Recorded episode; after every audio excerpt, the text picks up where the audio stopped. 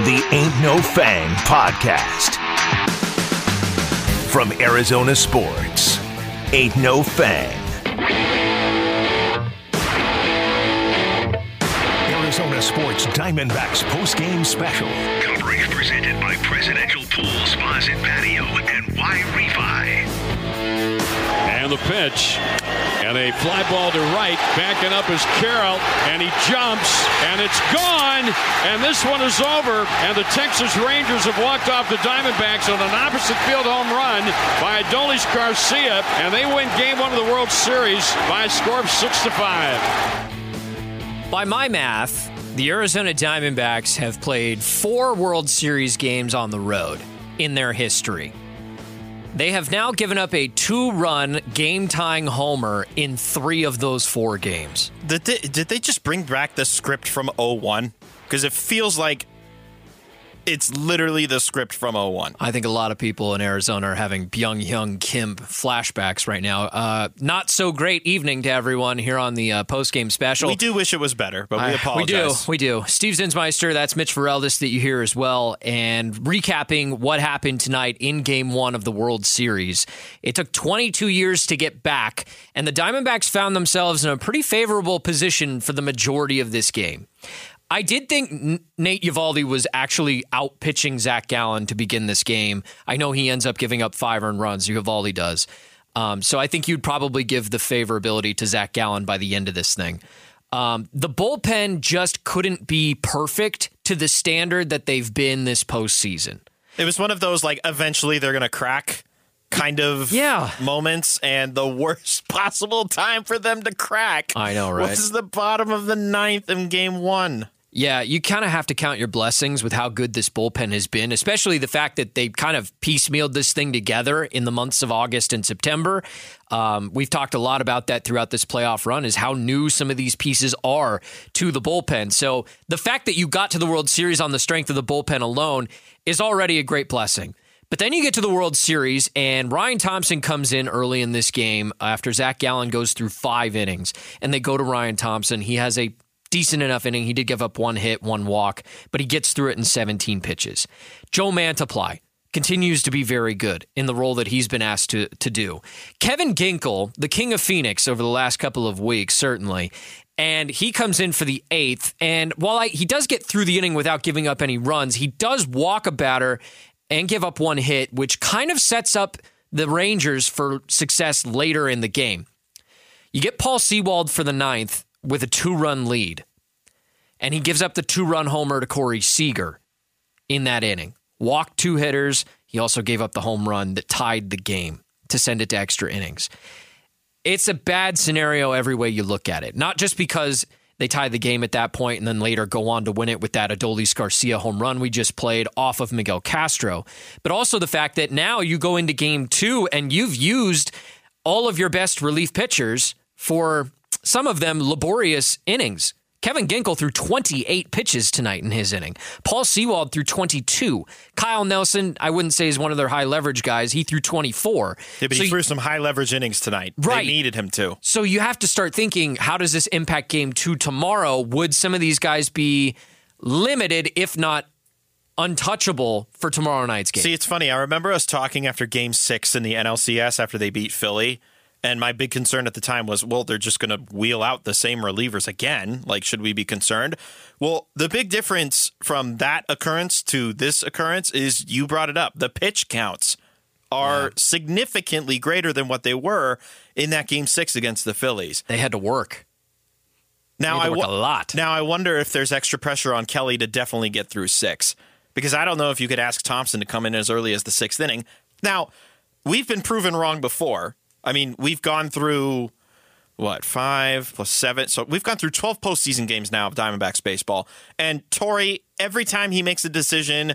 We do that thing where we look at him and we wonder, eh, what are you doing, man? I don't like this, blah, blah, blah. And then it works out for them in the end. I think this, is was- game 13, by the way. this was like the one time where it didn't work out. Yeah, yeah, no. I want to make that very clear. Like, if they're not as good as they've been over the last few weeks, we're not even in the World Series to begin with. Correct. So you kind of have to count your lucky stars in that sense. Um, the Texas bullpen was fantastic today. As They much didn't as even, they didn't even use their high leverage guys until they got to Leclerc in the extra innings. right, And you at one point, because I had asked you, I was like, these aren't even their best guys, are they? And you're like, I, it feels kind of like they're conceding in a five to three game. It did feel that way. It, fe- it felt that way because they weren't throwing their top guys. Um, but now looking back on it, you know, Corey Seager can flip the script at any point. Adolis Garcia is the hottest hitter on the planet. Uh, and we'll certainly be talking a lot about him tonight. I'm curious because I had read, I'd have to go back and look, but Adolis Garcia has been hitting the cover off the ball. However, he doesn't have a lot of walks in the postseason. He has 56 at bats, one walk this offseason, or this postseason, excuse me. So here's my question Why are you pitching to Adolis Garcia? If he's going to swing it damn near everything, Why don't want to give him the Bonds treatment? You mean? Uh, uh, you don't have to intentionally walk the guy because he's dangerous on the base pads too. We've seen how the Diamondbacks have operated when it comes to the unintentional intentional walk, right? The, the Kyle Schwarber approach. the Bryce Harper approach. Right. They kind of did that tonight with Corey Seager in the what was it? well it was the- well, no, no, no, no, no. I'm not talking about in the ninth. I'm talking Yeah. about in the what was it? It was the tenth. In the bottom of the tenth inning, Kyle Nelson stays in there and he's laboring for the most part. And one of our colleagues was wondering, like, why why are they pitching to him? Why are they pitching to him? Walk him. And to my response was, well, they're probably just doing the unintentional intentional walk, Right. Where if you get lucky that he makes contact and it goes into the ground, and lo and behold, that's what happened. It obviously didn't result in anything good for them tonight, but maybe we start to see that strategy employed, particularly with Garcia now. I'm just I'm looking at this stat line. As crazy as some of these stats are for Garcia, 20 hits in the postseason, 22 RBIs, eight home runs now in the postseason, but he's only got one walk. So why put the ball in the strike zone? Sounds like he's willing to swing. He has a home run in five straight games in this Wow. postseason. Six total, by the way. He has six total home runs in five games. So a home run in five straight games. And that you mentioned the 22 RBIs in a postseason. That's the most RBIs in a single postseason ever. And this is game one of the World Series. He's already got the record. so he's not done. My goodness. Yeah, it- Also, it, does if- kind of feel like they encountered the greatest hitter on the planet at the right time. Also, I love the list that he passed. He passed 2020 Corey Seager, who had 20. Oh, Seager on the Dodgers, of course, now with the Rangers, so his teammate. And then 2011, David Freese, who had 21. right. Do you remember what team David Freese beat up on He in the was on the 2011 Cardinals World Series? and they beat the Rangers. Almost cathartic, in a sense, A little bit. A little bit of a revenge. and eerie. Because Yeah. we're comparing a lot to 01, and Well- now here's a comparison to the last time the Rangers were in the World Series. And David Freese on the Cardinals, the team that gave away Adolis Garcia for nothing. Oh my gosh. Think of it that way. This is too eerie. Because they traded him to the Rangers for cash, Yeah. for pretty much nothing. And then the Rangers DFA'd him at one point a couple of years ago. Nobody claimed him. Kept him. and he just worked his way back onto the roster, and now he's leading them potentially to a World Series title. He's slugging 804 in the postseason. An OPS over 1200. Is that good? Yeah, that's really good. Think about it this way: Corey Seager is having one of the, one of the better postseasons that you'll find, and his OPS is very high too. But like Adolis Garcia is better at everything right now, other than walks. Corey Seager walks a lot and hits a lot. Adolis Garcia just hits everything. So, which brings me back to my point: Why put the ball in the strike zone for Garcia in most scenarios? The guy is going to swing a lot. Throw the ball outside of the zone. I, I don't know. Maybe it's more complex than that, but it just looking at the stat line, that's my initial thought. Dolis Garcia, sorry to interrupt. Uh, go for I'm it. Just scrolling through the great Sarah Langs' Twitter account as I normally do after she's got like great this. stuff. Adolis Garcia is the third player with two plus RBIs in four consecutive postseason games, joining 2020 Giancarlo Stanton when he was with the Yankees. Well, he's still with them. And 05, f- name familiar to Diamondbacks fans, Reggie Sanders. Yeah, Reggie when he was with St. Louis, I believe. to go back to the history of it all, uh, we mentioned earlier four road games in Diamondbacks World Series history. Obviously, three of those were in 2001, then the other one's tonight. Mm-hmm. They've given up a two run, game tying home run in the ninth inning specifically in three of those four games. Uh, Scott, three straight. True. Scott Brosius hit one, Tino Martinez hit one, and then tonight, uh, Corey Seager hits the two run home run. How much of this do you pin on Paul Sewald, who is the closer and has been great for the Diamondbacks? But he comes in in the ninth tonight. There's the walk, and then he gives up the two run shot. Do you blame him or do you blame Ginkel for what he did the previous inning, which sets up the lineup so that Corey Seager comes to the plate in that scenario? So it's perfect you mentioned Ginkel because I kind of thought about that for a second because something that Gambo tweeted earlier. He says, "Can you can blame Ginkel for allowing two to reach in the eighth, assuring that Seager would bat in the ninth. Yeah. and then Sewald for sure for walking the nine hitter when a solo home run wouldn't beat you." It's Yeah. like I mean, like we said, it's kind of the first time that there's a crack from this bullpen, a chink in the armor, because that's that's kind of what the bullpen has become for this team in the postseason. They've become the armor, and sooner or later, the armor's going to get worn out. It's funny because, you know, like you ask your relievers to get out of an inning without giving up runs. That's the most simplistic way to describe the job of a reliever, right? And so who am I to blame Kevin Ginkel for how he got through an inning clean? You know what I mean? Like he did his job technically. So is it too much of us to ask him to do it in less pitches or do it without allowing the one runner on base to allow Corey Seager to hit the next inning? Yeah. You know, who am I to criticize a guy who did the job we asked him to do tonight, and now we look back on it and say, "Hey, uh, could you have done that better? Could you have done better so that the next guy didn't screw up?" Here's what I would like. it doesn't seem fair. as much as we've loved how the bullpen has basically closed out these games, uh, the offense stopped scoring after the fifth inning against a team that is pretty prone to scoring. Wouldn't you agree? Uh, yeah, I would agree with that. The last score in the fifth inning, Marte doubled the center. Perdomo scored on that one to make it five to three, and then there was no action on either side until Corey Seager's two-run homer in the ninth. So that's essentially three three-ish innings that they went by with no score. They had one hit in the sixth, three up, three down in the seventh, a hit in the eighth. They went three up, three down in the ninth. In the tenth, they went three up, three down. And in the eleventh, they went three up, three down. So they had two hits after they scored their last run of the night. The Diamondbacks offense. Yeah, the postseason's been funny, right? Because you had the Dodgers series. Well, okay, let's go all the way back to the wild card. This team was down in both of those games in the wild card and had to score mid to late game to come back and claw their way to victory. Mm-hmm. The Dodgers series was the complete opposite. They jumped on starting pitchers. The Dodgers pitchers had an ERA over 25 in that series. So you were playing from ahead the entire series. Then Philly, back to the way it was in the previous series with the Brewers, where now all of a sudden you have to come back in games and hit after the third inning. And now we're here in the World Series and it's back to the reverse. So it's it has been a bit of a roller coaster with where the run production is coming from throughout the course of a game. I mean, I was encouraged early, but turns out that the Texas bullpen arms that they used were actually very successful at mitigating the Diamondbacks. And clearly they scouted Nate Eovaldi very well. They were trying to get after after him early in the count, and they touched him up for five runs. But did you not prepare enough for anybody else that was going to come into the game? That's kind of feels like what we got. Again, two hits after they scored their last run in six innings of baseball.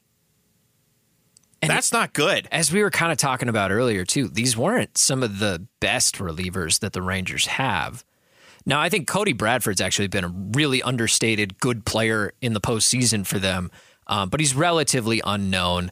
But like Will Smith, Dane Dunning, those guys have postseason ERAs in the sixes.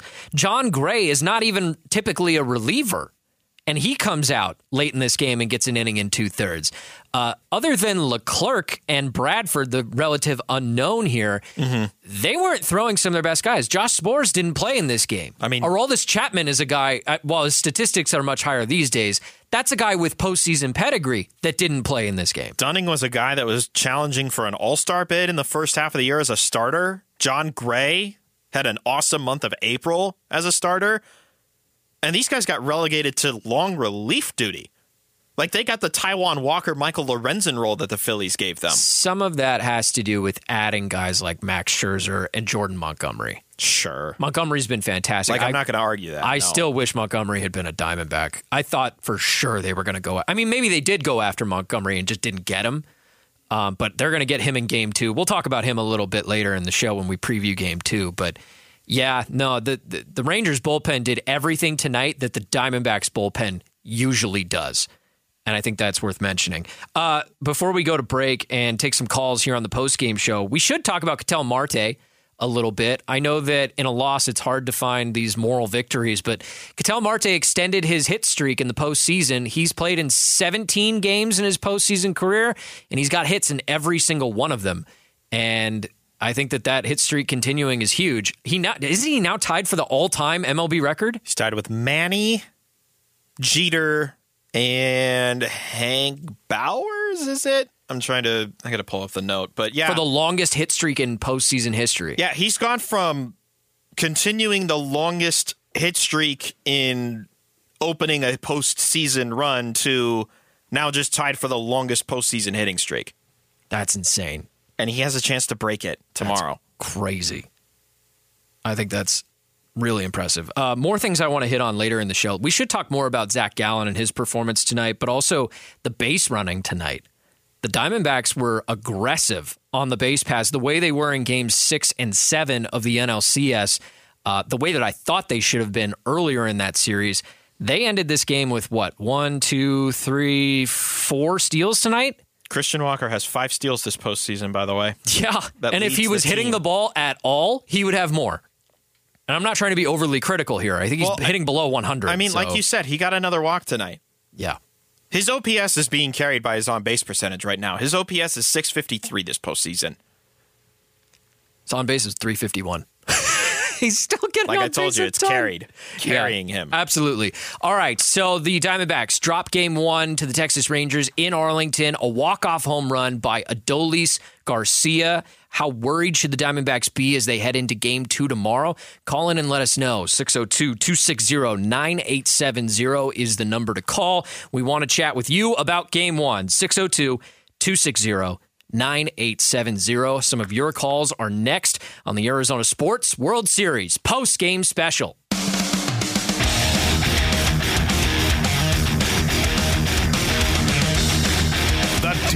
Are in the Fall Classic. Arizona Sports Diamondbacks post-game special. Coverage presented by Presidential Pool Spas and Patio and Y Refi. Here's the pitch. There's a swing. High fly ball, left field and deep. Carter back at the track, out of room, gone. It's off the second deck and left, and Tommy Pham gives the Diamondbacks the lead once again. Four to three on his third home run of the postseason. After Tommy Pham hit that home run and took the lead mid game, he did an interview mid game. I believe it was with Ken Rosenthal, and basically they were talking about, you know, you've been hitting the long ball occasionally, but the Diamondbacks offense is typically they create their chaos with small ball. You see Geraldo Perdomo dropping down bunts every other at bat. You got guys stealing bases, four of them in this game. And they, he was asked about that, and Tommy Pham basically said, "Yeah, that, that's that's our game is small ball. I just decided I'm going to start hitting home runs.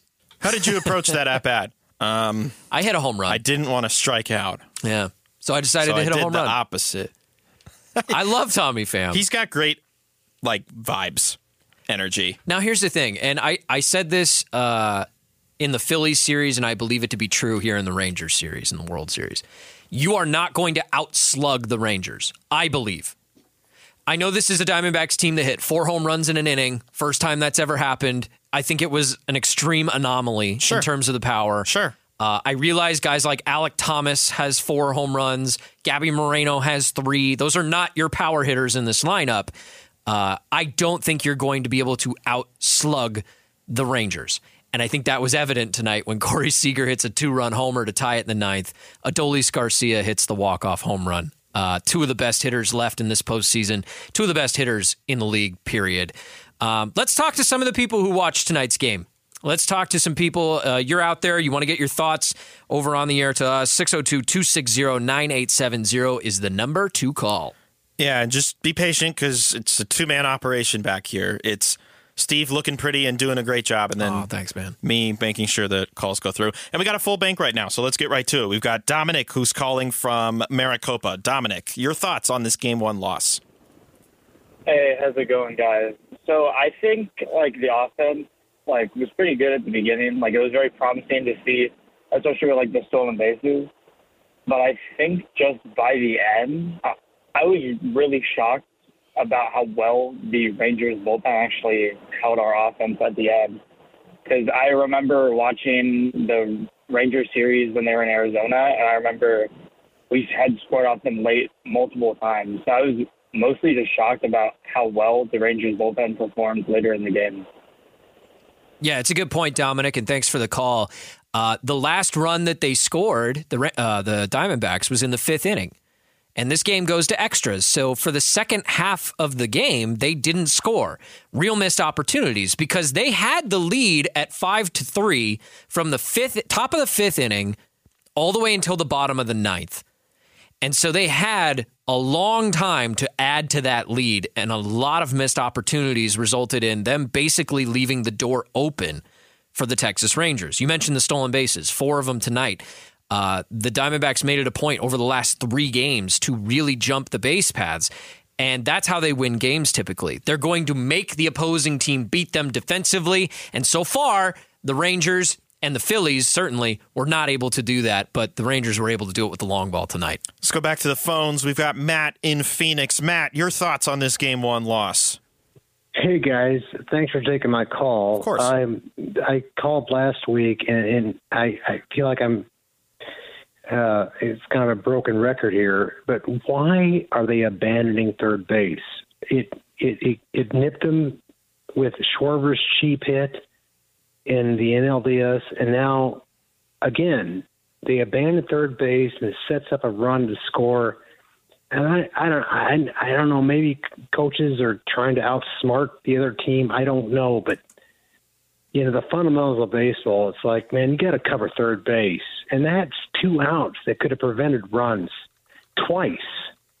And I think that you know, and, and once again, like I called last week, Zach Gallen, again, no mound presence.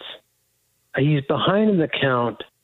I don't know what's happened if he just is cowering in the big spotlight. I don't know because I remember more games than not where he was lights out through five, six, seven innings.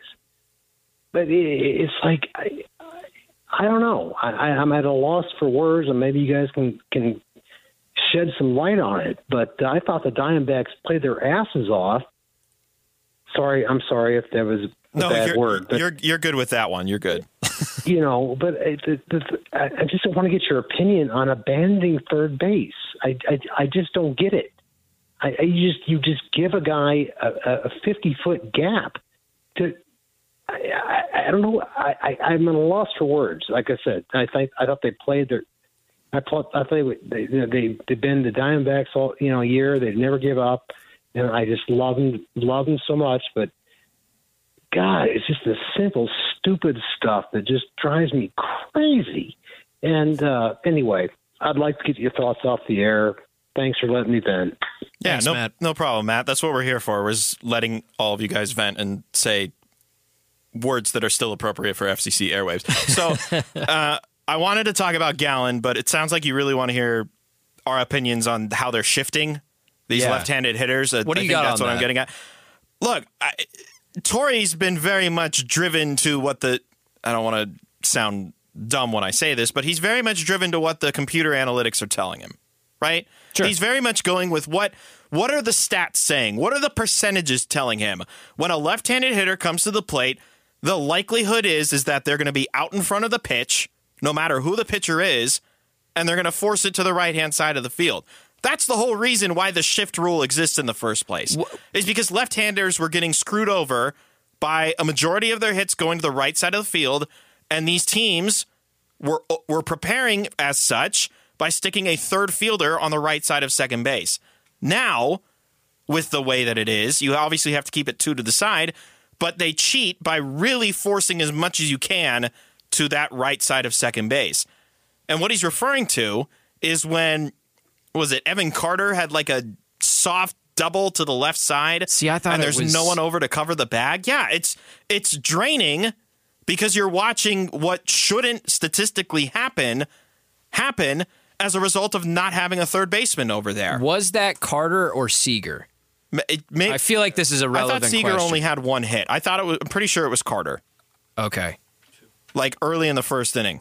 Okay. Yeah, I was going to say because I looked at uh, I looked up Corey Seager spray charts for 2023, and this might be irrelevant if it wasn't him. I don't recall, but um, yeah, I mean, I would suggest this to our caller Matt, who's you know uh, last week we talked about the Kyle Schwarber dribbler past third base, which I I kind of chalked up as a, a freak incident because he literally hit the ball off of the end of the bat. I'm not even talking about the end of the barrel. I'm talking about he swung so early that the ball hit the tip of the bat and dribbled down the third baseline for a hit. That's a freak thing, in my opinion. And we all know why they shifted Kyle Schwarber. I mean, statistically speaking, it makes the most sense. Uh, if it was Seager and and the spray chart that I'm looking at, this is an extreme pole hitter kind of guy. I don't know Evan Carter well enough. The guy's only been in Major League Baseball for a couple of months. Um, but if it was Seager, then yeah, that would have to explain it. You got to go look at the spray charts. Everything this guy hits is to the right side with power. Um, most of the stuff to left field is fly balls. So that would be my response to that. Let's get to Zach Gallen for a second because as a starting pitcher in this postseason, he has a 5.27 ERA. It kind of didn't really move today, statistically speaking. I think he was okay, but not good. Um, yeah, I think there's reason to be concerned when your ace goes out and has a 1.5 whip in the postseason, is giving up too many runs, isn't going super deep into games, only through five innings today. Uh, there's some cause for alarm there. Zach Gallen's given up 16 earned runs in this postseason. The next highest is five. Merrill Kelly and Brandon Pfaadt have Yeah, both was- given up five. It's funny. I was looking at the starter ERAs today. It's a noticeable gap, like a three run gap uh, coming into today. Yeah, Gallen's ERA 5.27. Merrill Kelly 2.65, Brandon Pfaadt 2.70. Now, let's think about just today, because if I'm not mistaken, it was kind of similar to how it was in Game Five. Game One, I try to forget from the NLCS, I should say. Game One of the World Series tonight, he gets roughed up in this in the first inning, then kind of calms down in the second. I think it was the one, two, three in the second, if I'm not mistaken. Uh, he got touched up for another run again in the third or the fourth. Third. The third inning. And then in the fourth and the fifth inning, when everybody's thinking, oh, it's time for him to go because he's pitch count's getting high and he's looking kind of rough in some of these ABs, he shuts down the better part of the order on a very high pitch count. Yeah. It's a very mixed result that we're getting from Zach Gallen in these last two starts in particular, where the Phillies won. It's they scored early in the first, they touched him up. He calmed himself down for three innings. And then in the fifth inning, Schwarber and Harper hit the longest home runs we've seen all postseason, basically. I think for me, it's that third inning that was pretty frustrating because you have the one run lead. He walks Seager. Oh, that was ugh. Evan Carter doubled to left field. That's that's the one we're talking about. The dribbler past the third baseman. That's Yes. the double. Yes. Seager gets to third. So you got second and third. He walks Garcia, which I don't think is necessarily the wrong idea there. And now you've got bases loaded, and he walked Garver. He walked three hitters in one inning. And you, when walking home a run, whether it's the game tying run like it was or uh, otherwise, walking home a run is demoralizing as a team. all with two outs. All of it with two outs. And the fact that he did get the fly out right after that is his saving grace. But yeah, to do that with two outs, to walk three hitters, and one of them gets to bring home a run, uh, that's pretty abysmal from your ace. And see, it's funny because Matt again goes back to the he doesn't he doesn't have like that im, imposition. Is it? Is that the word I'm looking for? Whereas like Randy Johnson's up on the mound and you're like, ah, crap! Here comes the fastest ball on this weird left-handed arm angle where his arm doesn't even go into his cocked back motion until he's coming forward. Like you're scared to death, right? And Schilling was kind of the same way when he was here in Arizona. It's funny. So, Gallen, when he puts on the goggles, I kind of feel a little intimidated, don't you? oh, yeah, a little bit, but not in the way like you're talking with Randy. Like, Sure. Randy was on our news station today, right? And one of the questions was if you were on this Diamondbacks team, there's no way you're letting Torey pitch anyone but you in game four. Like, you wouldn't allow, Randy Johnson wouldn't allow a bullpen game in the World Series. Sure. He'd be out there for game one and then game four. Now, I know in 2001 he pitched games two, six, and seven, so it's it's a different story. But if he were pitching in game one, he would be in game four. I don't know right now if they get to game four and they're still looking at a bullpen game. I don't know that I want Zach Gallen pitching game four No. because, quite frankly, the bullpen's been better than him. I know that What- they had their moments tonight, but I think that I, I don't think Zach Gallen is up for Game Four right now. Well, I mean, we in had, my mind, we had the same conversation NLCS Game Seven. Like, Gallen's available out of the bullpen, but I, I'd rather have the bullpen. yeah. You know, They're used to the situation. They're good at that job. They've been good throughout the postseason. I don't know that I trust Zach Gallen to pitch on short rest right now. I'd, I'd rather just wait until game five, possibly. We'll see where they're at when they get to game four. All right, let's go back out to the phones. Again, we've got a full bank, but if you want your turn to call in, 602 260 9870. Again, 602 260 9870. Again, full bank, so be patient. Wait for your turn. Uh, right now, it is Josh in Glendale's turn. Josh, we want your thoughts on this game one loss. Oh man, hey, thank you guys for taking my call. I've called in a couple times, and um, I got a nickname for you guys. It's the Talk Blockers because everything I want to talk about, you already talk about. Oh, so it's shoot. like I don't know what else to say. but Say everything we Um, said again. well, I I love this game. I never thought we were out of it, you know, and uh, we were. I I didn't think we were going to lose it until the bottom of the ninth. I mean, it says a lot about this team, and um, I think that our pitchers kind of, you know, let us down. I mean, the, not the pitchers, but the the bullpen, as far as you know, trying to pitch around guys and be careful. They should have, you know, been a little more aggressive and relied on their defense. And we got the best defense in the league. You know, why, why, why are you going to shy away from that? So, um, shouldn't have gone into extra innings, but uh, hey, thanks again for taking my call, guys. No problem, Josh, and sorry that we're such um, talk blockers. No, he even said some things that I, I, I hadn't even gotten to yet. Well, Bullpen well, then being more let's just have aggressive. Josh talk about it. So that, Let's have him call back in. Uh, no, the bullpen. He says the bullpen should have been more aggressive. Let the defense play their game. Yeah, this is a good defensive team. There's no doubt about that. Particularly in the outfield when they've got Alek Thomas and Gurriel, I think is an under, underrated defender, and he made some good plays tonight. Corbin Carroll's obviously a great player in the outfield. Um, defensively in the infield, I think Perdomo's made some really impressive plays. Marte in previous games in this postseason has been really good.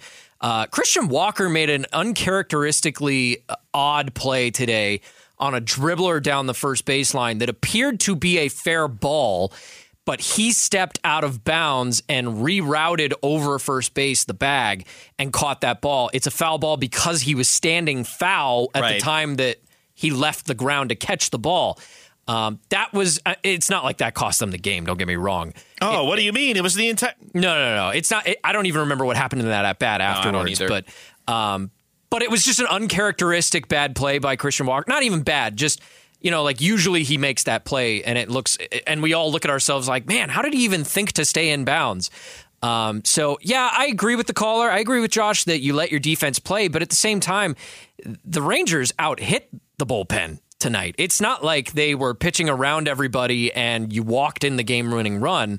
You know, Garcia hit that ball over the wall. Their Seager bat- hit the ball over the wall. They had some very good at bats. There's no defense you can do to protect from that. We probably should have gotten the hint when Ryan Thompson walked about her with two outs that the Rangers were kind of prepared for this. The only one who looks awesome tonight out of the pen was Joe Mantiply, which, you know, he hadn't necessarily had that role. That was Andrew Saalfrank for the longest time. Let's squeeze in one more and then we'll take a uh, Okay. Quick break. Uh, JB in Scottsdale, your thoughts on this game one loss? Hey guys, yeah, I'm a huge Astros fan, and I watched every game and every pitch of that Astros Rangers game. And I can tell Okay, you, wait, wait, hold on. Can I cut seven, you off real quick? Sorry. Um, Yep. Are you one of the Astros fans that's upset that it's this World Series and as a result you're going to tank the TV ratings and not watch? No, no, we Okay. Astros Nation is all behind the D-backs. I can tell Oh, you that. okay, all right. We hate, yeah, we hate the Rangers. I live here in Scottsdale, and I can tell you, even fans I run across who are Houston fans, they are they are pro uh, Arizona all the way. So Okay, welcome aboard. uh, we're all we're all for you. But I can tell you though, in Game Seven, uh, Corey Seager hit a two-run homer off Cristian Javier on the exact same pitch and speed, four seam fastball, 93.5 miles per hour, that Sewald pitched tonight, that Seager hammered out for a two run homer. I, I, uh, I posted on my Twitter uh, the two screenshots of the pitches on uh, my Twitter handle Ball Club, B A L L C L U B. And you can see the images. It's it's uncanny, and I'm you know I'm a big Brent Strom fan because he turned around the pitching staff in Houston. He can scout opponents better than anyone, and I'm just shocked that they got anywhere near what Javier threw for that two-run homer. I exact same pitch. Um, so I know. C, uh, C, I'm sorry. Sewald probably wanted to get it higher in the zone, but so did Javier. You just don't go there with with uh, Seager. He will punish you. Yeah, check out those two screenshots, and you'll see. And then also, just do not pitch to Adolis anywhere near the center of the plate, like um, like Nelson did. Put it on the edges.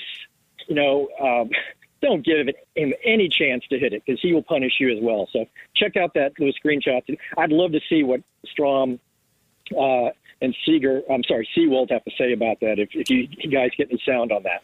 Yeah, appreciate the call, JB. And interesting that apparently uh, the Astros are buying the D backs. I didn't know that. Well, it's either um, they're buying the D backs or they're protesting the World Series, like some columnists were putting out there I, earlier yeah, today. so.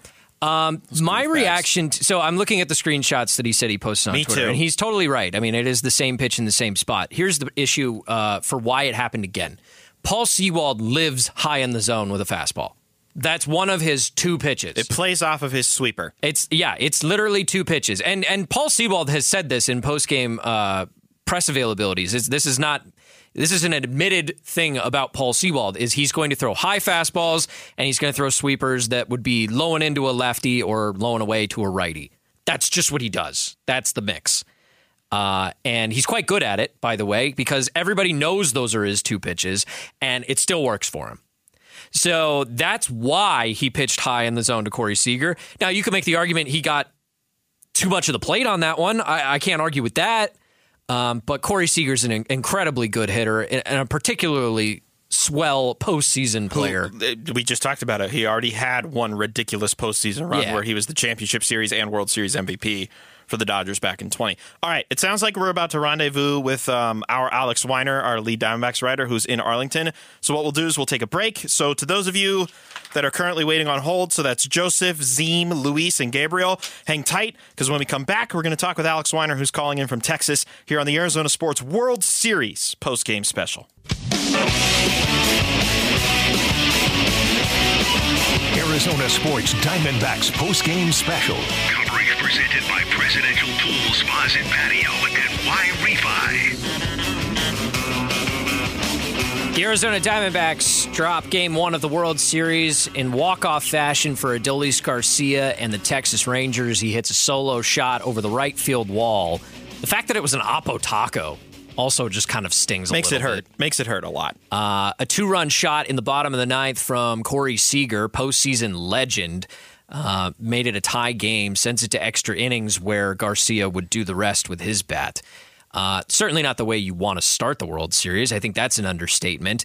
The Diamondbacks got a average to below average appearance from their starter Zach Gallen, who, as we talked about earlier in the show, just not good enough. Yeah, it's kind of a mixed bag. Uh, you know whose thoughts I'm curious on Zach Gallen's outing? A man who actually got to hear from and talk to Zach Gallen after game one, and that, of course, is our own Alex Weiner, who's calling in from Globe Life Field in Arlington after a 6 5 11 inning loss to the Texas Rangers in game one of this World Series. Alex, first of all, hi, how are you? Hi. I just want to make sure because there was the one game where you just wanted to make sure, yeah, we're good, it's fine. Um, because you've been traveling a lot, man, and we are always appreciative of the work you're doing. And I want to know first and foremost what you take away, particularly from Zach Gallen's outing tonight.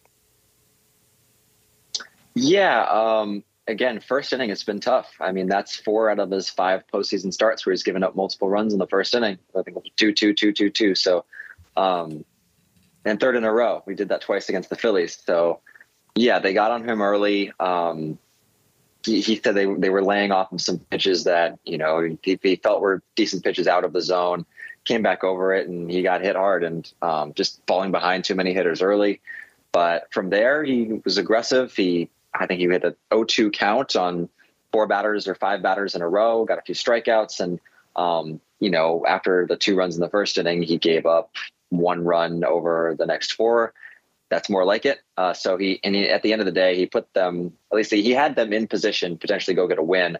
Got to the fifth inning after throwing 60 uh, something pitches through three innings. So it, it certainly wasn't the sharpest, but, um, you know, after a pretty difficult first inning, he was, you know, much better about starting off hitters with strikes. And um, he was able to get at least deep enough into the game to get their A list bullpen guys in there and try to bridge the gap.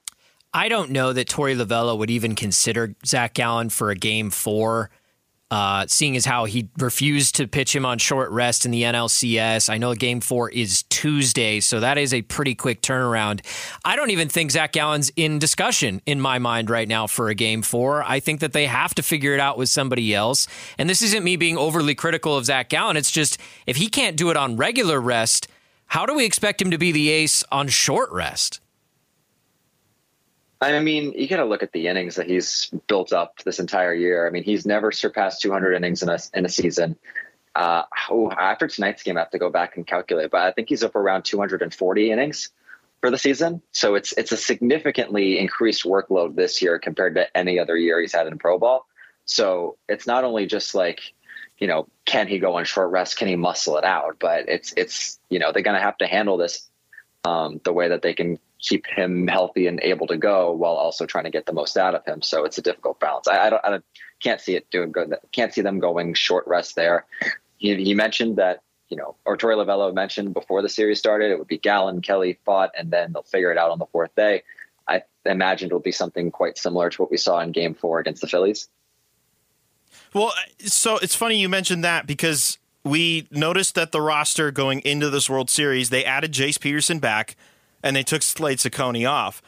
And it almost feels kind of painfully coincidental, ironic, I don't know which word it is, that here they are, game one of the World Series, they have to go to extra innings, and then they'll have to do a bullpen game three games from now, and they're down one pitcher. Yeah, making jokes in the press box of this game was going to go 18 innings, and they left Slade Cecconi off, and Jace Peterson wasn't even going to get at bat. So, um, yeah, it's just kind of how it worked they didn't end up needing, you know, Ryan Nelson or Slade Cecconi much in that Philly series. They played cleanup duty. They probably could have gone without one of the two. Um, neither of them factored into game four. So uh, the thinking there was they would have liked to have had another left-handed bat who could play in the infield um, available off the bench. That's what Peterson can give you. And with one of those two guys as sort of the cleanup role, can eat innings.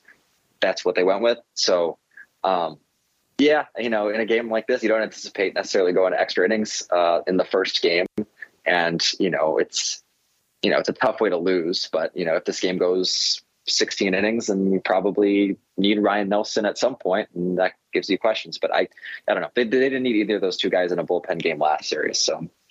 Talking with our D backs insider, Alex Weiner, who is live from deep in the heart of Texas. Uh, Adolis Garcia is the hero tonight, and I want to talk a little bit about him because late in the NLCS, the Diamondbacks figured out a way to approach Kyle Schwarber and Bryce Harper that worked for them. They were going to pitch around them, not intentionally walk them, but kind of, eh, if we walk them, that's better than them hitting the ball over the wall, which Schwarber did five times. Uh, is that an approach they need to take with Garcia, considering the fact that he's swinging at almost everything? Now, he's hitting a lot of it, don't get me wrong, he's on another level, but this guy has one walk this entire postseason, only one. Is it time to start avoiding the strike zone around Adolis Garcia? Hey, that one walk was today. So you say what you will. He ended up working a walk. And, um, you know, a big reason why the Diamondbacks lost this game was because they walked 10 hitters. And so, you know, they were pitching around Corey Seager a little bit early and he walked twice and he scored both times. So, yeah, it worked against the Phillies for the most part. But I don't know if you want to fall in love with being okay walking guys. Obviously, they're going to pitch around them. It's you know, they're not going to try to walk them, but they're going to they're going to be careful with those two guys. And I, I, don't think the game plan was ever to not be careful with those two guys. So, um, yeah, I don't know. I, I, I don't imagine that. I don't know what the best way to kind of answer this is, but I, I can't imagine that they would, you know, try to, you know, be okay with walking these guys. I just feel like they're gonna they're gonna be careful. It is what it is. you guys are hot. Yeah, no kidding. All right, let's uh, switch to some of the guys that are tasked with facing Garcia, particularly the uh, core four, more so that it has been for most of this postseason, kind of showing showing some cracks in the armor and most, mostly highlighted Sewald, but it was really Thompson and Ginkel as well in terms of Thompson had a four pitch walk. I believe it was with two outs in the inning. Ginkel allowed a couple of runners on, like really taxing innings from all three of those guys tonight. Is this kind of now the the first moment that we've really seen the weakness of those three? I mean, this was the worst game collectively that they've pitched this postseason, most sure, assuredly. Um, you're right. None of them were particularly sharp. Um, that's a really, really tough inning from Ginkel. He ends up getting out of it. Um, but in doing so and letting a couple of base runners get on, um, just kind of looking over the score sheet here, I mean, the walks, again, just crushing in this game for the Diamondbacks, and it impacted all three of those guys. Um, by letting a couple of runners get on, you know, that allows the Rangers to flip the order in the bottom of the ninth, and that gives Corey Seager an opportunity there and then obviously Sewald walking the leadoff hitter, Leody Taveras, good player, but he's not the guy you want to walk ahead of Semien, Seager, and Carter. So, I mean, it just gave them an opportunity to tie the game, and he gets Semien out. But first pitch to Corey Seager, it's a fastball up, and to Sewald, you know, based on the way that Seager jumped on that pitch, that felt like after the game, Sewald, or that that's the pitch that Seager was anticipating first pitch. And Seager after the game said, "Well, you know, when you face good pitchers, you didn't want to give them one. So he attacked that first pitch he saw it was a strike, and that's it. And you end up going to extra innings, and the walks hurt again, but ultimately it was the home run that did it. The D backs offense had no issue jumping on Nate Eovaldi early in this one. Tomorrow for game two, they get the lefty, Jordan Montgomery, who's been good, you know, perfect record of 3 and 0. The ERA is right around 2. Everything looks, you know, hunky dory, but then you look at the opposing batting averages and he's very hittable. Uh, how different will the lineup look tomorrow for a game against a lefty starter? And is that a good thing? Yeah, they've seen Montgomery a couple times this year. They, he pitched against them last time they played each other back at Chase Field. There's some familiarity there. I imagine the lineup would look similar to what we've seen against left-handed pitching. You know, Ketel will move up, Corbin will move down to two, and we'll see what they do as far as the Alek Thomas Emmanuel Rivera swap. I mean, they did that against the Phillies, and it ended up working out okay, especially in Game Seven when Rivera gets single and starts this inning where they come back when they were down two-one and they take a three-two lead. Um, and then Thomas will play a role later in the game. So if that's an option, or you leave Thomas in there for his defense, got a couple hits today, although they were both in the infield. Um, yeah, I think it would be kind of business as usual. Alex Weiner, who's our lead writer covering the Diamondbacks for us at Arizona Sports, joining us from Globe Life Field in Arlington, Texas. Um, to stick with the struggles that the team has had offensively, I'm looking at the statistic for on base percentage of Christian Walker in this postseason, and it's 351, which is great.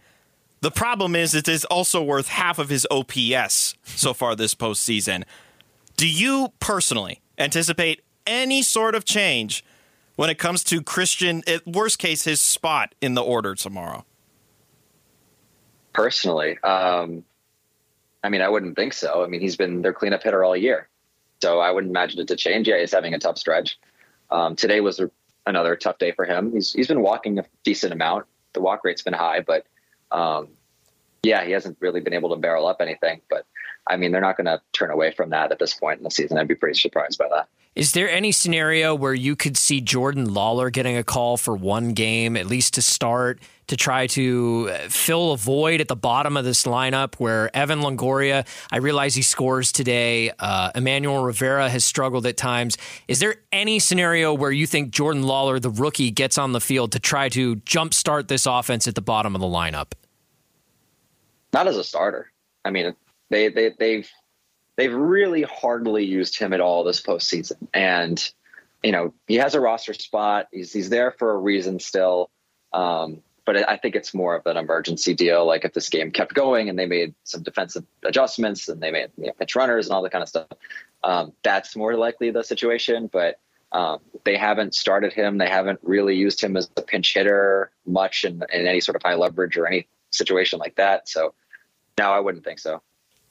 Last one, at least from me, Steve. I don't know if you have another one to ask Alex, uh, but Merrill Kelly going at it tomorrow. He looked awesome in his last start against the Phillies in Game Six. What's kind of your expectation for what Merrill will get tomorrow in terms of, I guess, workload more so than anything else? Again, I, I think it'll be pretty similar to what we've seen out of him. I mean, um, yeah, last time they they clipped him a little bit early, um, just because they had it set up with the bullpen the way that they wanted, so they let him go five. Um, they pulled him. He had a, a, a very good final inning there. Uh, yeah, I think you know get to through the order a couple of times, see where he's at, um, extend him if he's going well. I, I think it'll be pretty similar to the way that they've handled him. I know the bullpen's a little bit you know taxed, you know a lot of pressure pitches, so that'll certainly play a role into it. Maybe they lean on him further, um, but I mean I, I don't expect 115 pitches out of him if that's what you're asking. Yeah, understandable. Hey, Alex Weiner, our D backs insider, on the road once again for the fourth time now. Uh, well, I guess even more than that when you consider how long the series have been, but uh, been covering the team for us on the road and at home Hey, all wait. postseason long. Is there anything on the Dallas slash Arlington bucket list? Cowboy boots? Uh, I, there, I have not come up with a bucket list for Dallas slash Arlington. So if anybody knows anything, just hit me up. The JFK I- I- I'm not very Assassination aware of Museum? Oh my god! I haven't, no, I'm just serious. I, I know you're serious. But I grew up in Dallas. I know what's going on in Dallas. Well, then why don't you send me some bucket list ideas? right, I, no, I know nothing about Dallas. Yeah, the JFK Museum, kind of interesting, although it's a little weird because that's where he died. Uh, South Louise. Fork Ranch, where they filmed the TV show Dallas. You could go there. Uh, Jerry World's just across the street if you want to go after the game. I know. What about a food staple? Do you got a food staple for Alex? No, not really. All right. Well, just text Alex. All right, we'll and do if you, that. And if you know stuff about Dallas, tweet Alex what- at Alex J Weiner on Twitter. My parents live in Dallas. They'll make you a good meal. I'll take it. He's hesitant. I can tell. All right, thanks, Alex. Appreciate you checking in, man. We'll talk Thanks, to you soon. Alex. All right, appreciate you guys. All right, that's Alex Weiner. Go check out his stuff, ArizonaSports.com, covering all things Diamondbacks and this World Series. All right, coming up next, taking some of your more of your calls on the post game show. 602-260-9870 is the number to call. We're going to get your reaction to what happened here in game 1 and what is to come in game 2. We'll look a little bit ahead at what is to come. That's coming up next on the Arizona Sports World Series post game special. D backs are in the Fall Classic. Arizona Sports Diamondbacks post-game special. Coverage presented by Presidential Pool Spas and Patio and Y Refi. You can definitely see that he was going up there looking to get on top of a high fastball. Um, it's part of the million questions I answered yesterday, the fact that I faced this team a million times and, and typically only face the first five hitters. And so, not the first time I faced all those guys, and I assume it won't be the last one probably this series. So, just have to disguise how I'm going to get, get them out and um, just try and learn from this and get better. Something we haven't really touched on much, Steve, is the familiarity that closer Paul Sewald, who you just heard there post game, has with this Texas Rangers team as a former member of a division rival in the Seattle Mariners. You would think that'd be an advantage. For who, though? I guess would be the question. Yeah. Because clearly it was advantage Rangers tonight. There's so you've coined uh, the Paul Sewald experience. I've Which- coined it. Bickley Marotta have coined it. Sure, somebody, yeah. somebody has the original minting. It's fine. And I, I, guess don't need credit. I guess uh, what makes that so funny to say is that it is an experience that comes in totality. Like it's not just him dominating. It's not just strikeouts. It's not just saves. It's No, not just it clean innings. It's not just that, Uh, ladies and gentlemen. More often than not, Paul Sewald's been great with the Diamondbacks, Yes. converting tons of saves, closing out games. It's something, quite frankly, it's a role that hasn't been filled successfully in a long time for this organization. Like JJ Putz was probably the last really good closer that they could rely on. I mean, he wasn't the last closer of the last team that was in the postseason, but No. he was a big part of that 11 team. who was the closer in the playoffs. 17? It wasn't Archie, right? Uh, La Fleca. Rodney, I'm pretty sure. Yeah, that's not a reliable closer either. But he was the In closer. No, no, no. But that's my point is you and- haven't had a good one in a long time. And like at that time, everybody's clamoring for Archie Bradley to be the new closer, and then Right. even he didn't pan out the way that they'd had hoped to. So, to your point, yeah, you're right. Maybe it's been since Putz JJ Valverde. Putz. I mean, uh, that's it. That's that's the history of the Diamondbacks right there. Yeah. And Paul Sewald has been in that upper echelon of guys, I- I- even though he's only been here like two and a half months. That's where we're at. And he's been so good. But the thing about the Paul Sewald experience is often it's not the cleanest of innings. He's he's going to give up one hit or he's going to walk one guy, but he's going to get the job done. It's not always perfect. It's not always pretty, but he's going to get the job done. He doesn't have electric stuff. He throws fastballs high in the zone. He throws sweepers low and away to righties. And he comes at you from like a three quarters, Yeah. close to halfway arm angle. Yeah, that's the Paul Sewald experience. And more often than not, it works. Tonight, it did not. And a lot of that has more to do with Corey Seager and the way that he can hit the ball rather than Paul Sewald being at fault. And it doesn't help that Kevin Ginkel had a rough inning before that, a clean yet rough inning. Yes. That because of the hit and because of the walk sets up Corey Seager to be at the plate at the end of the ninth inning. Right. The last guy that you want to have coming to the plate if you're the Diamondbacks in the ninth inning with a chance to, at that scenario, tie the game. And what did he do on the very first pitch? Tie the game. All right, let's get to a few more calls and then we'll look ahead to a very pivotal game two tomorrow. We're going to start with Zeem in Phoenix. Zeem, your thoughts on this game one loss? The plate if you're the Diamondbacks in the ninth. Thank you for calling, taking my phone call. I appreciate it. Zeem, turn your radio off. There you go. All right, go ahead. yes, you're good. Go ahead. Go ahead, Zeem. Thank you for taking my phone call. I appreciate it. Uh, the reason I call, I just want to make a thank you very much for the Diamondback. They are a good players, and I want to make a compliment. Whatever listen to radio or they're not listen, they like it, they don't like it. We're from Phoenix. We're supporting every Phoenix team. Yeah, hard to argue that. Appreciate the call, Zeem. Thanks so much, Uh, Zeem. Yeah, everybody's behind the Diamondbacks right now. There's no doubt about that. Despite a win in game one, I think that, that, that that's not going to discourage a whole lot of fans in town. Let's go to Gabriel in Mesa. Gabriel, your thoughts on this game one loss? Yeah, fellas, thank you for taking my call tonight. Um, my thoughts are kind of all over the place, um, and I'll just start with uh, Zach Gallen. Um, I don't know about you guys, or even if I should feel this way, but it's, I feel like it's kind of concerning what we've seen from him in the postseason. You know, he's, this guy is supposed to be your ace, and several times he's put us, you know, behind um, in the games that he started.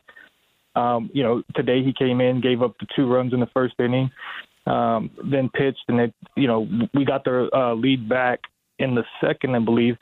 Um, then he came in and gave up the lead again, and it's just like you- expect a lot more from him, you know. So, um, my my other thought is, man, where's Christian Walker at?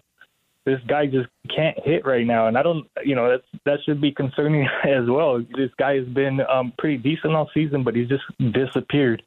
Like he he just, you know, he's just gone. Um, other than that, you know, it was unfortunate what happened in the ninth inning.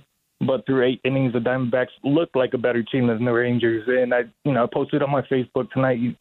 Uh, the brand of baseball that the Diamondbacks play, man, is just beautiful. It's the way that the game should be played. Um, and uh, lastly, you know, it's a seven-game series. I still think that we'll win it, but it's game two is going to be very important. Um, With that said, thank you again for taking my call. Yeah, no problem, Gabriel. Uh, so two things there to talk about. Let's start with Zach Gallen because we talked with Alex Weiner, our D-backs insider from Arlington, uh, just a few minutes ago, and he brought up a good point. Zach Gallen threw 210 innings in the regular season. He's thrown 27 and a third in the postseason. I'm not great at math, but I added that up, and that's 237.1. 237 and a third. So almost 240 innings. His career high was last season at 184. So he has thrown a tremendous amount of innings more on top of his already previous high workload. So are we starting to see Zach Gallen uh, fatigued at the end of the season and after a long postseason run? That's a plausible uh, thing that you could say about Zach Gallen and why he's sort of deteriorated in this postseason. It's plausible if it was happening on back to back innings, but it's not. It's the first inning, and then he calms down for three, and then he blows up again in an inning later.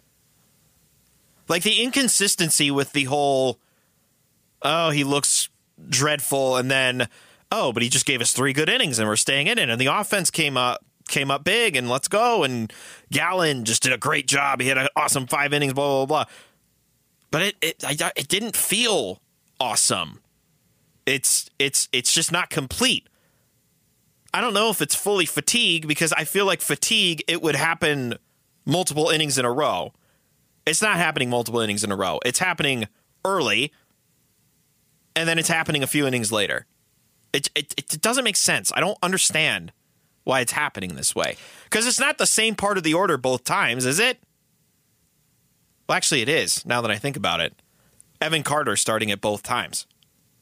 So the other point that the caller made uh, was about Christian Walker, how he's kind of disappeared. He's hitting 163 in the postseason in its entirety, and he was much better early in the postseason than he is now. Uh, on base, 351. He's walked 12 times in the postseason. If you add it all up, it's funny. He's not hitting at all, right? But he's still been on base more in the postseason than anyone not named Ketel Marte or Corbin Carroll. Steve. That's insane. What does Billy Beane always say? well, in the movie? He gets real on life? base.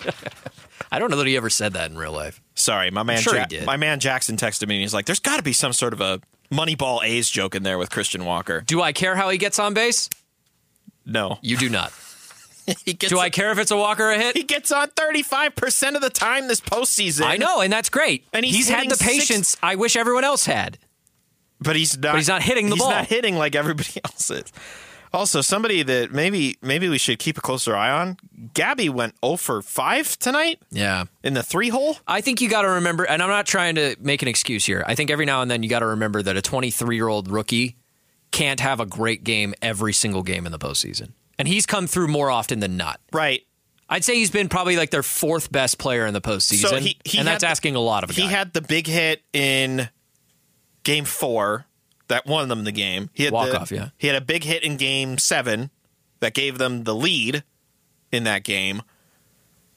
I don't know. 0 for 5 with three strikeouts is not the greatest first impression in a World No. Series. No. He's probably going to have an easier time with Montgomery tomorrow, but I don't know. When you're already not getting a lot out of the four hole, you can't have the three hole go 0 for 5.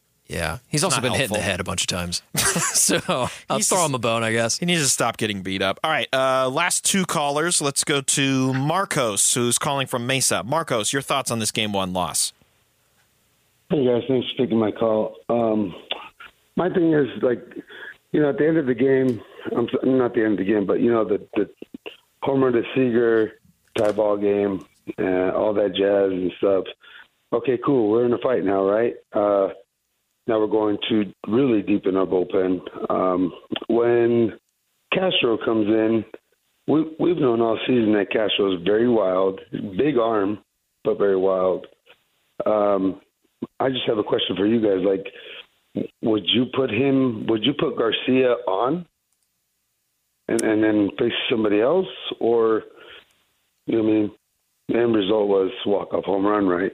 But um, that's my question to you guys. But uh, before you guys answer that, I, I'm I'm proud of of how we battled today, and and uh, you know, we, we showed the world that hey, we're here, and. uh we ain't gonna we ain't gonna lay down for nobody, right? Like, but my question to you guys to you guys is, would you guys put Garcia on?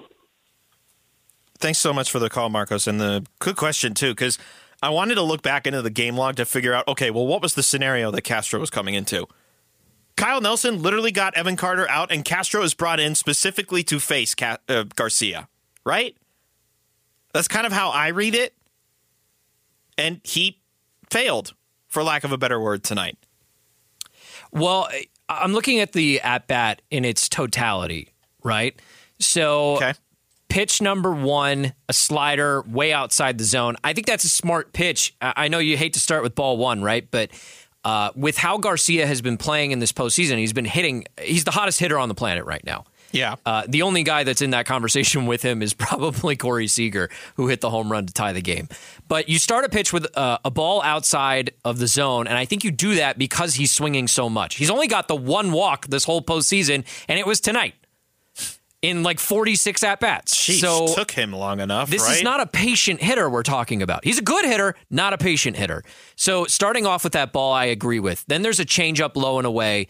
uh, that's ball two. You're down 2 0 now. Third pitch is that same exact changeup in almost the same spot, but he catches the zone. The ball uh, three comes on the fourth pitch, another changeup low and away. So he goes to the same pitch three times in a row. That's uh, interesting. He's now thrown four off speed pitches to start the at bat.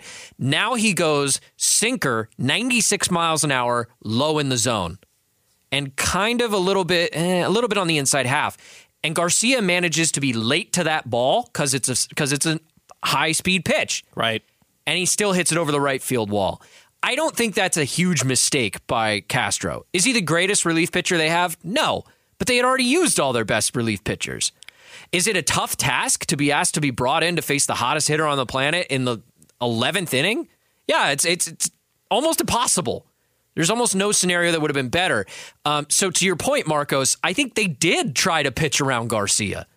They threw four straight off speed pitches to start the at bat, and almost all of them could have been called balls. Three of them were. And then he goes into the strike zone, low in the zone on a sinker, and Garcia beat him.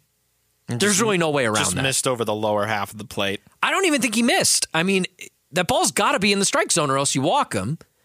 And so I, Look, I don't know. again, you don't want to give him anything to hit. So uh, and then we've we've been having this conversation every segment. Like, at what point do you not give him something to hit? Because his 22 RBIs this entire postseason, he's on a five game home run streak. Yeah. Like, at what point do you just say enough? The other problem, We're not throwing to you. The other problem though is you walk Garcia. It's not like walking Kyle Schwarber. You walk Kyle Schwarber, Schwarber's sitting over at first base, and he probably ain't going nowhere on his own. Sure. You walk Adolis Garcia, and what did he do tonight right after he got hit in the hand? Very first pitch he took off. He stole second base. Okay, He's- but I he's, he's got that ability to create on the base paths the way that a lot of the Diamondbacks players do, and so it's not as easy as just okay, let's pitch around him and maybe we walk him and we're okay with that. No, you can't be okay with that because this guy can swipe second base. He might even be able to swipe third base from you if you're I not mean, careful. look, there's reasoning for it too. Sewald is not very f- quick to the plate, and at that point, you're just wondering, okay, can I beat Gabby Moreno's throw? And Gabby's throw was high, so yes, you could beat Gabby Moreno's throw. I think that's kind of all it came down to with that. But I- I agree with you. Like this isn't Schwarber when you walk him. He's Right. very much a threat to steal, and he literally did that tonight. All right, last call of the night. This is Greg who's calling in from Tucson. Greg, your thoughts on this game one loss? Hey guys, thanks for the thanks for the vine tonight. Um, a couple of things real quick. One, don't listen to the Fox broadcast. Put on Arizona Sports 98.7. Listen to it that way. That's the best way to get this game. I, I can't see my television that well.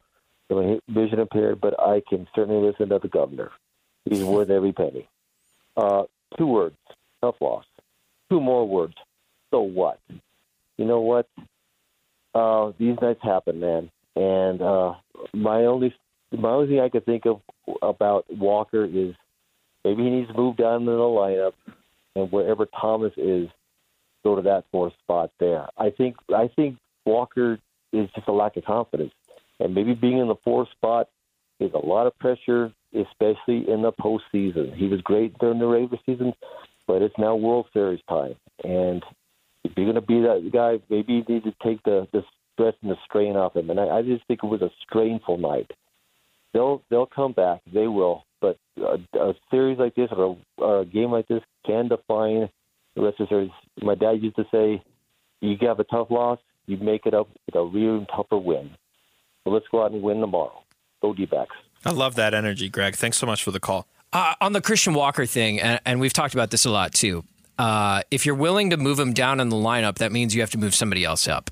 Yep, that's just the nature of the beast. Yep. Uh, so I- Although so I- there seems to be a candidate who may or may not fit better in the four hole right now. Which would be who? Tommy Pham, who hit another home run tonight. Tommy Pham. And wouldn't it be nicer if he had someone on base when he hit those home he's runs? had a couple big hits. There's no doubt about it. How much of an impact are you really making if you just flip flop them, though? Is that a real? Is that a real significant upgrade to your lineup? Well, okay. So in the natural scenario, if you go one, two, three in the first, and then Walker's your first hitter up, and hopefully he works a strong enough count where he gets a walk, and then you do have a runner on for Tommy Pham. Great. That's the thing. That's the argument I would make. But I don't expect this offense to go one, two, three in the first inning. You've got Carroll, Marte, and Moreno, who have been three of the better hitters in the entire postseason. And if they get on, they create havoc and then force the issue more so. Wouldn't it be better if Pham were a spot higher in the order as a result? Or it go really aggressive, move Pham back up to three, put Moreno four, and then Walker five. Can I suggest something that might sound a little weird or crazy? I mean, we're already suggesting a lot of weird and crazy, so go ahead. what about Perdomo? Where? What if you move Perdomo high in the order? Like one? Two or three? To put Ketel third? Yeah.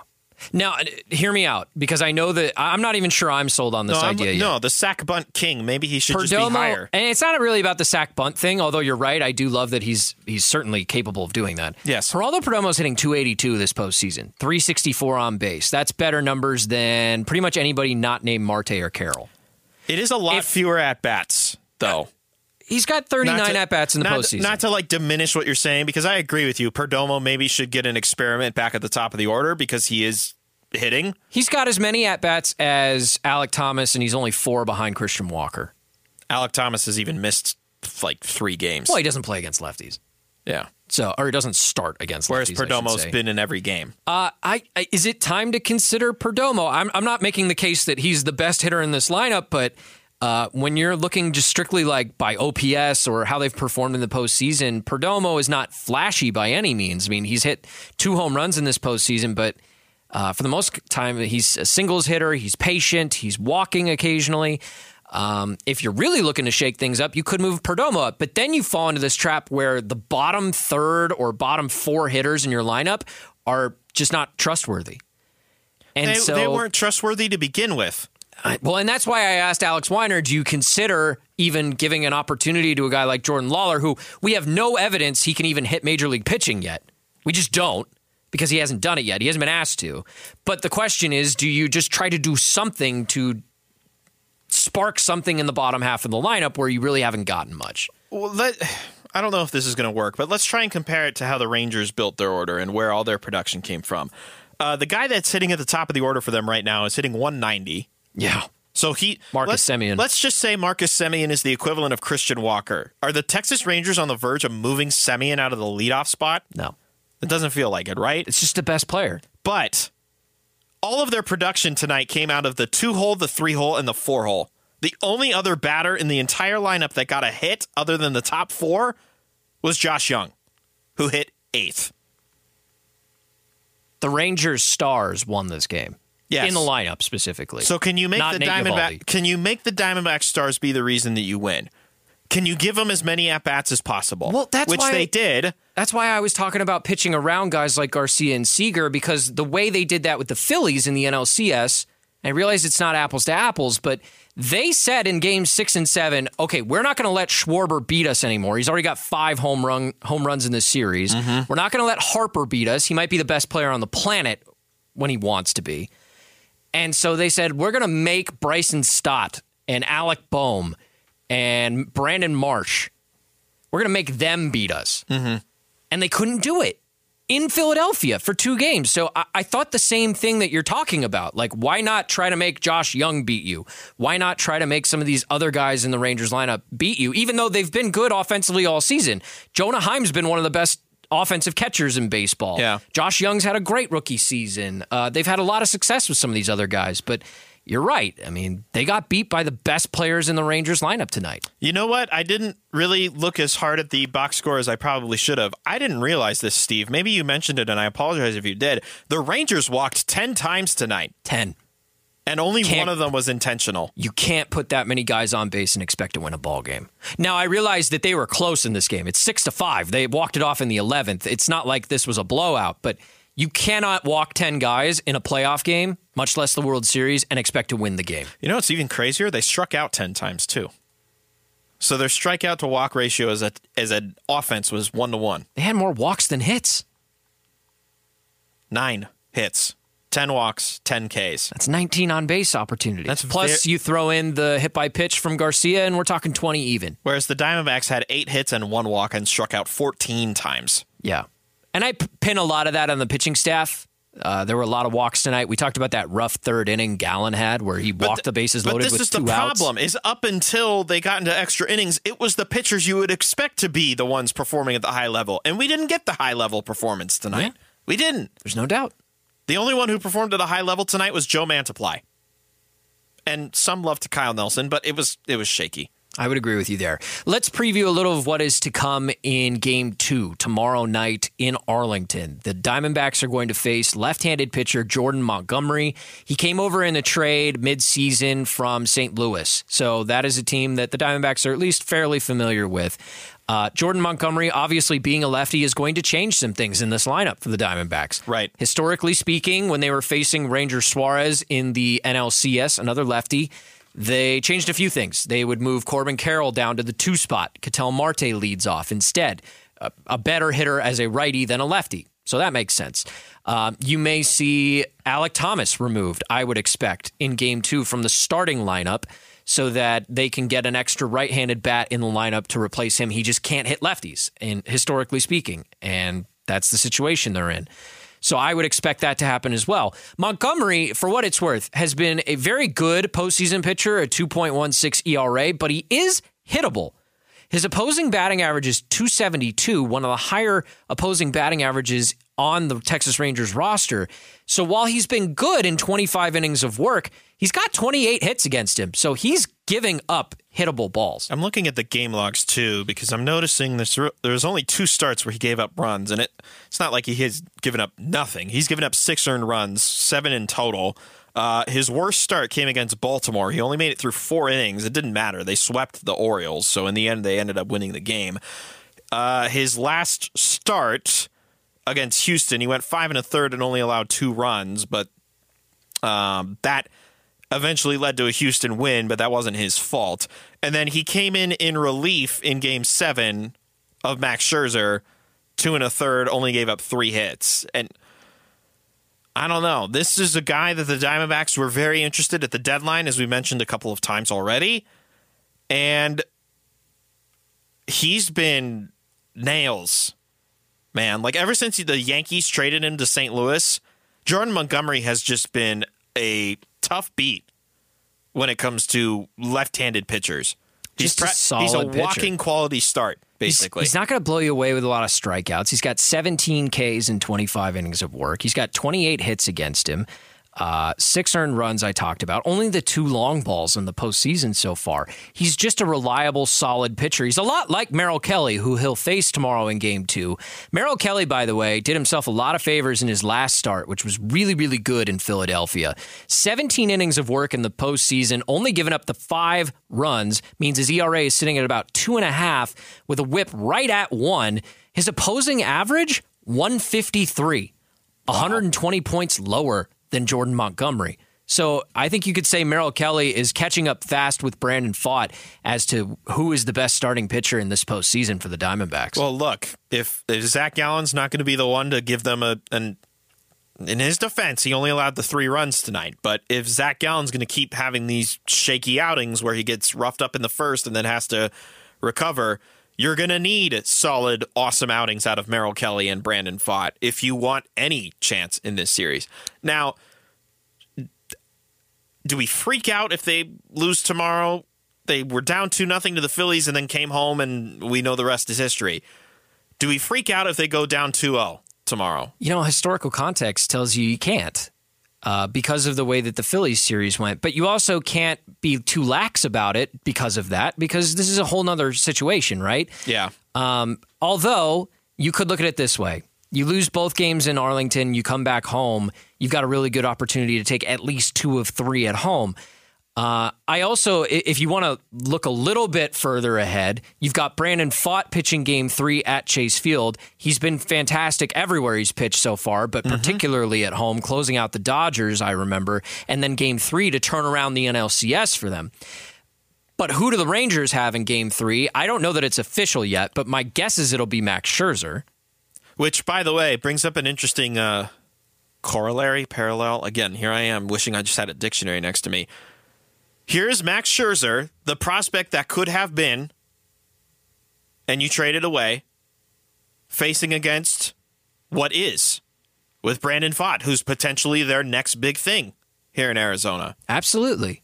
And Max Scherzer, uh, having been out injured for part of the postseason, he's only pitched six and two thirds innings, but he's not been, great. He's been roughed up, man. He's got an ERA in the nines because of it. He's given up seven earned runs and only six and two thirds, so that's never a good start. He's been very hittable. Uh, the opposing batting average is very high. Now, I realize this is still Max Scherzer we're talking about. Yeah. He could go out there and throw eight shutout innings. Flip a and switch in an instant. None of us would be surprised by it. Right. At the same time, statistically speaking, since coming back from injury, he has not been the Max Scherzer of old. He's been old Max Scherzer. I see what you did there. So that could be a problem for the Rangers is they don't have a lot of depth. They used Jon Gray in relief today. And Dane So that's Dunning. another guy that easily could have started a game. Dane Dunning, you're right. So they don't have Well, they have Andrew Heaney, The who depth- they've gone to in that fourth game. Yeah, Andrew Heaney's got five and a third innings this postseason. They haven't thrown him very much. They've Two starts, five and a third only innings. asked for him in the one possible necessary game. Yeah. And they only asked for him in the Baltimore series because Max Scherzer wasn't active. yet. So you could say the Rangers are actually struggling with starting pitching depth more than the Diamondbacks are. But Nate Eovaldi has and Jordan Montgomery have been much better, statistically speaking, although Nate had a pretty rough outing today, giving up the five earned runs. So that's what's to come in game two tomorrow. Five o'clock. You're going to want to be here on Arizona Sports. I think one of our callers said it best. Why listen to the Fox broadcast when you can listen to the Gubna? Why Salute not? to the Gub? It's his last games. These are his last games. I don't think that can be emphasized enough. I talked to him about that the other day. Yeah. Uh, It's I, I I can't even fathom how he feels about that. But anyway, it's it's not so much about the broadcast as much as it is about getting back on track in game two. Can we do a quick plug Yeah. of the both of us before we Go right sign ahead, off? Because literally, we're going to be back here in 12 hours doing this exact same thing. If I have to. Um, we found him.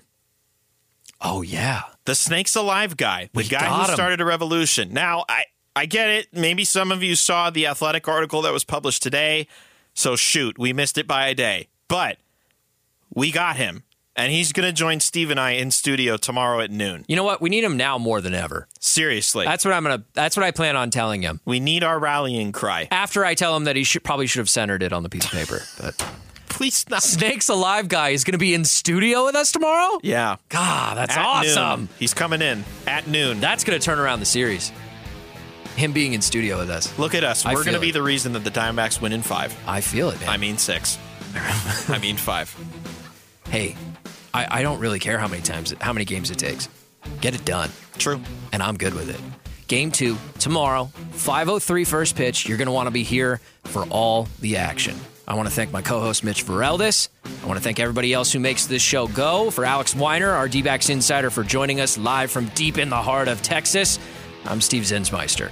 Join us tomorrow, 5:03 for the game. We'll be right here with all the post-game reaction after Game Two. We'll see you then on the World Series post-game special.